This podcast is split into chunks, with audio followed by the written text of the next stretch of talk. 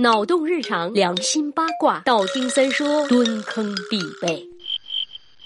你爱我吗？嗯，我爱你。哎呦我去，苏到没有？想一想这句话，我有多少年没有说了，都他妈忘了怎么发音了。当然，当然，今天并不是来虐狗的，我自己也是狗，这又是何必呢？我想说的是，这句话你曾经听爸妈说过，或者曾经对爸妈说过吗？并没有，是不是？中国的父母并不擅长于这样的表达，取而代之的会是更为实际的问询：你吃了吗？吃的啥呀？不管什么时候，无论是哪顿饭，都会这样问。我曾经深情款款地望着我的母后，试图给她一个甜蜜绵长的。拥抱和一个安静祥和的亲吻，但这一切被他看穿之后，只换回一句面无表情的“离我远点儿”。是啊，中国的父母就是这么含蓄，他们没有热情的拥抱或者赞扬，只有那些能看出慈爱的默默的举动，比如帮你你夹菜呀，比如帮你添衣啊。那么为什么？为什么简单的一句“我爱你”在父母和子女之间会如此难以表达呢？首先，在父母那一辈看来，“我爱你”在中文的语境下是一种非常正式的表达，“我爱你”不仅是感情的抒发，更像是一个直率且有力的承诺的表达。这不仅仅是感情，也是一份责任。其次，中国人向来务实，爸妈对我爱你的理解，更多是体现在行动上，而并不是挂在嘴边。其实，如果突然有一天，爸爸妈妈推开你的房门，说一句“宝贝，我爱你”，你会不会觉得瘆得慌？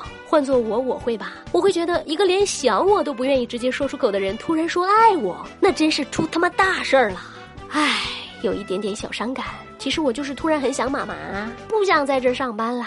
我去默默的啃一个苹果吧，拜了个拜，让我们彼此相爱，为民除害。啊